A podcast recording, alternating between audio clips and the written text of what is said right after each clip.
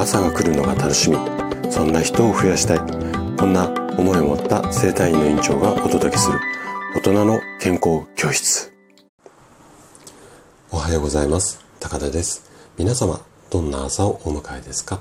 今朝もね元気で心地よいそんな朝だったら嬉しいです。さて毎週日曜日はね朗読をしています。で今回朗読するのがガミノロマさんの泣くのはやめようです。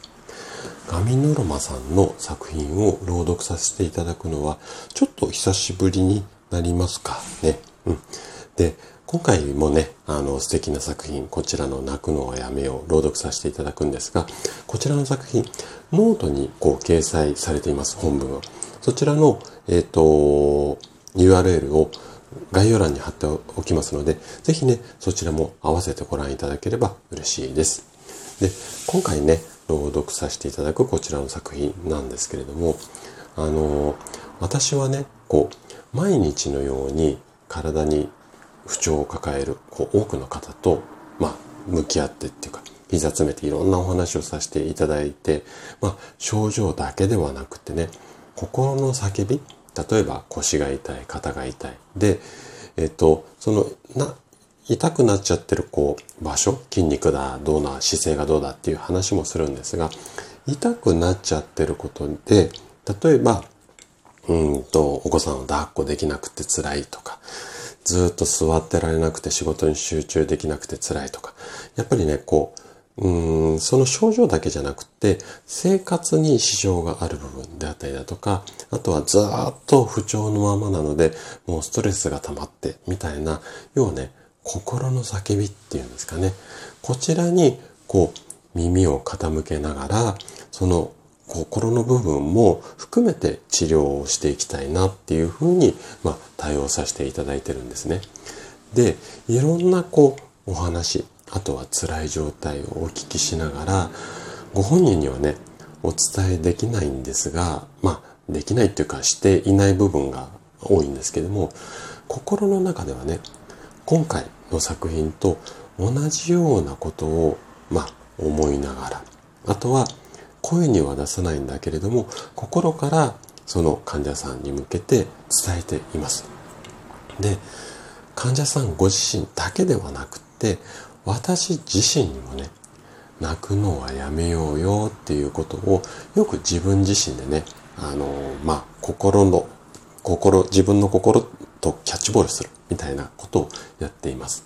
でね、そんな私の心の中、うん、対患者さん、対自分に対しての心の中をすごくね、素敵な言葉で言語、言語化をしたこちらの作品。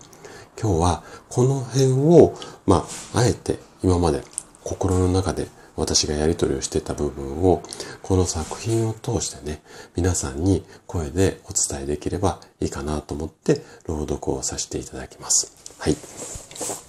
それではお聴きください。泣くのはやめよう。泣くのはやめよう。無理に笑う必要もないけどさ。涙の道しるべを頼りに歩いてみても、そこにはきっと悲しみしか存在しないから。だから、今日からは泣くのはやめよう。迷って転びながら歩いてきた。悩んで苦しんで生きてきた。それはきっとみんな同じこと。から今日からは嘆くのはやめよう。希望なんてそのうち見つかるさ。夢なんて目をつぶれば見られるさ。努力って言葉も大切だけれども、それがどうしても重たく感じられるなら、ほんの一歩だけでいい。小さな小さな一歩でいい。少しだけ、ほんの少しだけ前に進んでみよう。今日からは泣くのはやめよう。もう涙はおしまいだよ。